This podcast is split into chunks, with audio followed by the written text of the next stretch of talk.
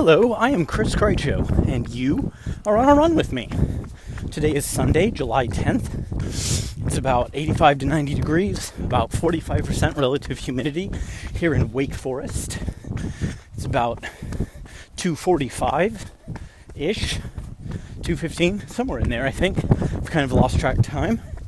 I'm about six miles into what will be a 14 mile long run for me.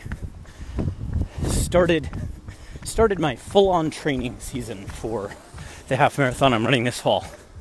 So I thought I would talk a little about what a good good mix of training runs looks like when you're training for a half marathon. So today I'm out, I'm on a new route. And I'm going too fast. Okay. Today I'm out, I'm on a new route that I plotted out, getting in this long run. For my half marathon training, I really like to do a bunch of 14 to 16 mile runs. You may be thinking, but Chris, a half marathon's only 13.1 miles. Why would you run 14 miles, much less 16? And the answer is because it gets my body very, very well prepared for it. When you've run 16 miles a whole bunch of times, when you've run 14 and 15 a whole bunch of times, and you go to 13.1, well, it's shorter, it's easier. You have a very, very good sense that, hey, I can do this. So that's one big part of it. The other is it gives me enough room to get a lot of aerobic miles in, and then at the end, run pretty hard, which is exactly what I do. A run like today, I will do 11 miles nice and aerobic, my heart rate needs to stay at or below 156 beats per minute. And that's just doable. It's a little tough at times when it's 90 degrees and I'm running up a hill in the hot sun, but it's doable. And then the last three miles, I will run at, well, race heart rate is how I'll describe it. A day like today, it's not going to be anywhere near what my actual race pace will be. I'm hoping that my race pace this year will be something like 6 minute 25 seconds per mile. Today, if they're 7 minute miles, I'm going to be very, very happy because it's hot. And I'm just kicking into the high gear part of my training season. In order to get there, I'm going to do a bunch of other kinds of running throughout the rest of the summer and the fall. And if you're thinking, wait, in an earlier episode, didn't you say that your half marathon is in November? That's a long way away. It's actually a lot less far away than you think. This is mid July. I have about 13 or 14 weeks of training before I do a two week taper before the race. Three and a half months. And it will go by very, very quickly.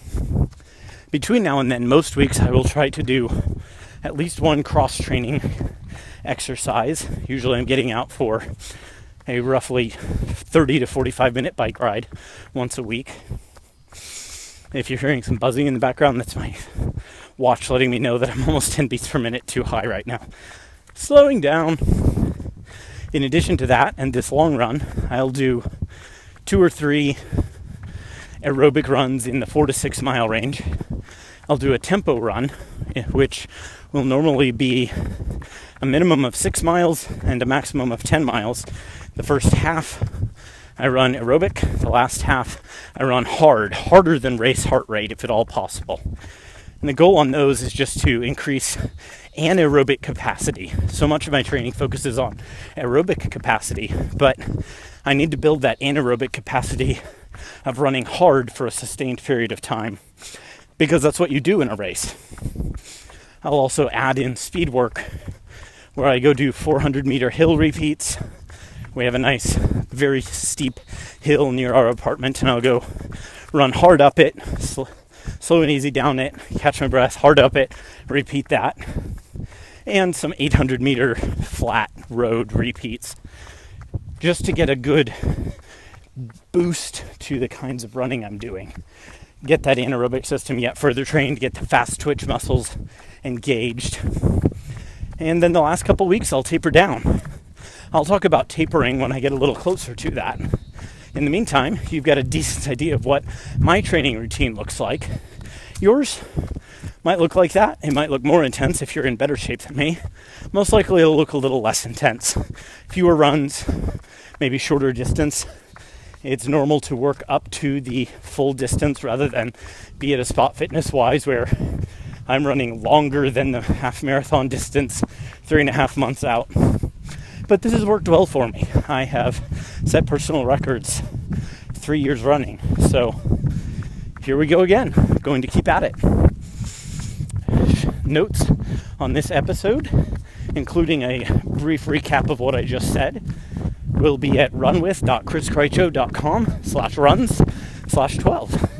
You can follow the show on Twitter at runwithpodcast, or you can follow me there at Chris. Thanks for running with me. Enjoy your miles.